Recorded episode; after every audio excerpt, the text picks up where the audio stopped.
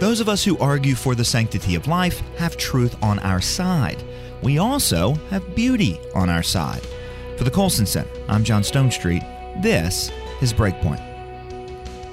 Many articles this time of year wrangle over the specific details surrounding Christ's birth. Like, did it really take place in a stable? Was it really winter? When did the Magi show up? But the core of the story is unmistakable because it's taken straight from the pages of the Gospels, and we see it depicted in each and every nativity scene. Nativity scenes are so common in December, we can easily forget just how much they confront our self-absorbed age. Kneeling beside the manger is a girl of no status, no means, who says yes to a divine summons to be part of the central event in all of human history. When confronted with the profound and unexpected gift of being mother to Christ, a burden that she would bear not just for nine months, but for a lifetime, she accepted. And because of her obedience, our burdens are lifted. Beside her stands a quiet man, remembered by the world as just and noble because he thought of the good of his betrothed over his own reputation. He gave of himself without reservation to raise the Son of God. And of course, there's the babe, Jesus himself. His self-giving is by far the most profound. Not only does he empty himself of the glory he had with his Father from all eternity, he adopted the form of a servant, bore our infirmities, and ultimately shouldered our guilt on the cross. Now, I'm better able to see all of the self-giving underpinnings in the Nativity story because of a powerful article written in the Yale Daily News over a decade ago. Bryce Taylor, who I think was just nineteen at the time, wrote about the Christmas story, and the familiar picture of the manger scene is a critique of our me-first culture. Throughout the Christmas narrative, he observes, we find as a recurring motif the idea that adversity must be met with self-sacrifice. Mary must bear the shame and unbridled gossip that accompanies premarital pregnancy. Joseph must decide either to part with Mary or raise a child who's not his own. Even the wise men, to quote a poem by T S Eliot, must travel through cities dirty and towns unfriendly.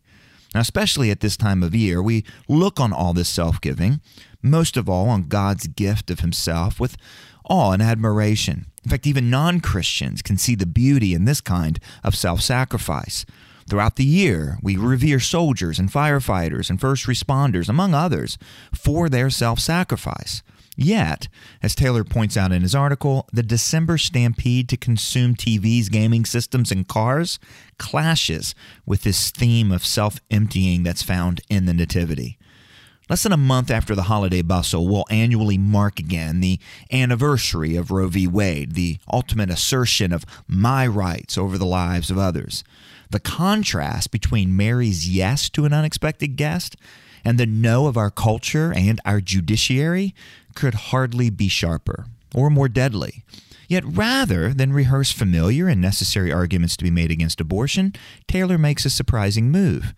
He appeals to his Yale readers and their predominantly secular sense of beauty. What's more beautiful, he asks? What's more noble, more admirable? The vociferous American woman demanding the right to preserve her body from the intrusion of a baby, or the young Jewish girl in the Christmas story who sacrifices her plans and her reputation in a gesture of openness to the gift of new life?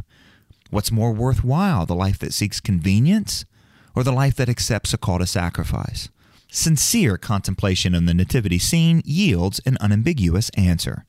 Dostoevsky once wrote that beauty will save the world, and in the self-giving incarnation of God the Son and all the acts of self-giving that surrounded that first Christmas, we get a glimpse of what he meant. Each December, the secular world is confronted with nativity scene reminders that life is better than death, that birth is more lovely than abortion, and that sacrifice on behalf of others is more beautiful than ending a life in the name of our freedom. And beauty of beauties, these scenes all proclaim the arrival of the only one who can ever set us free from our own selfishness.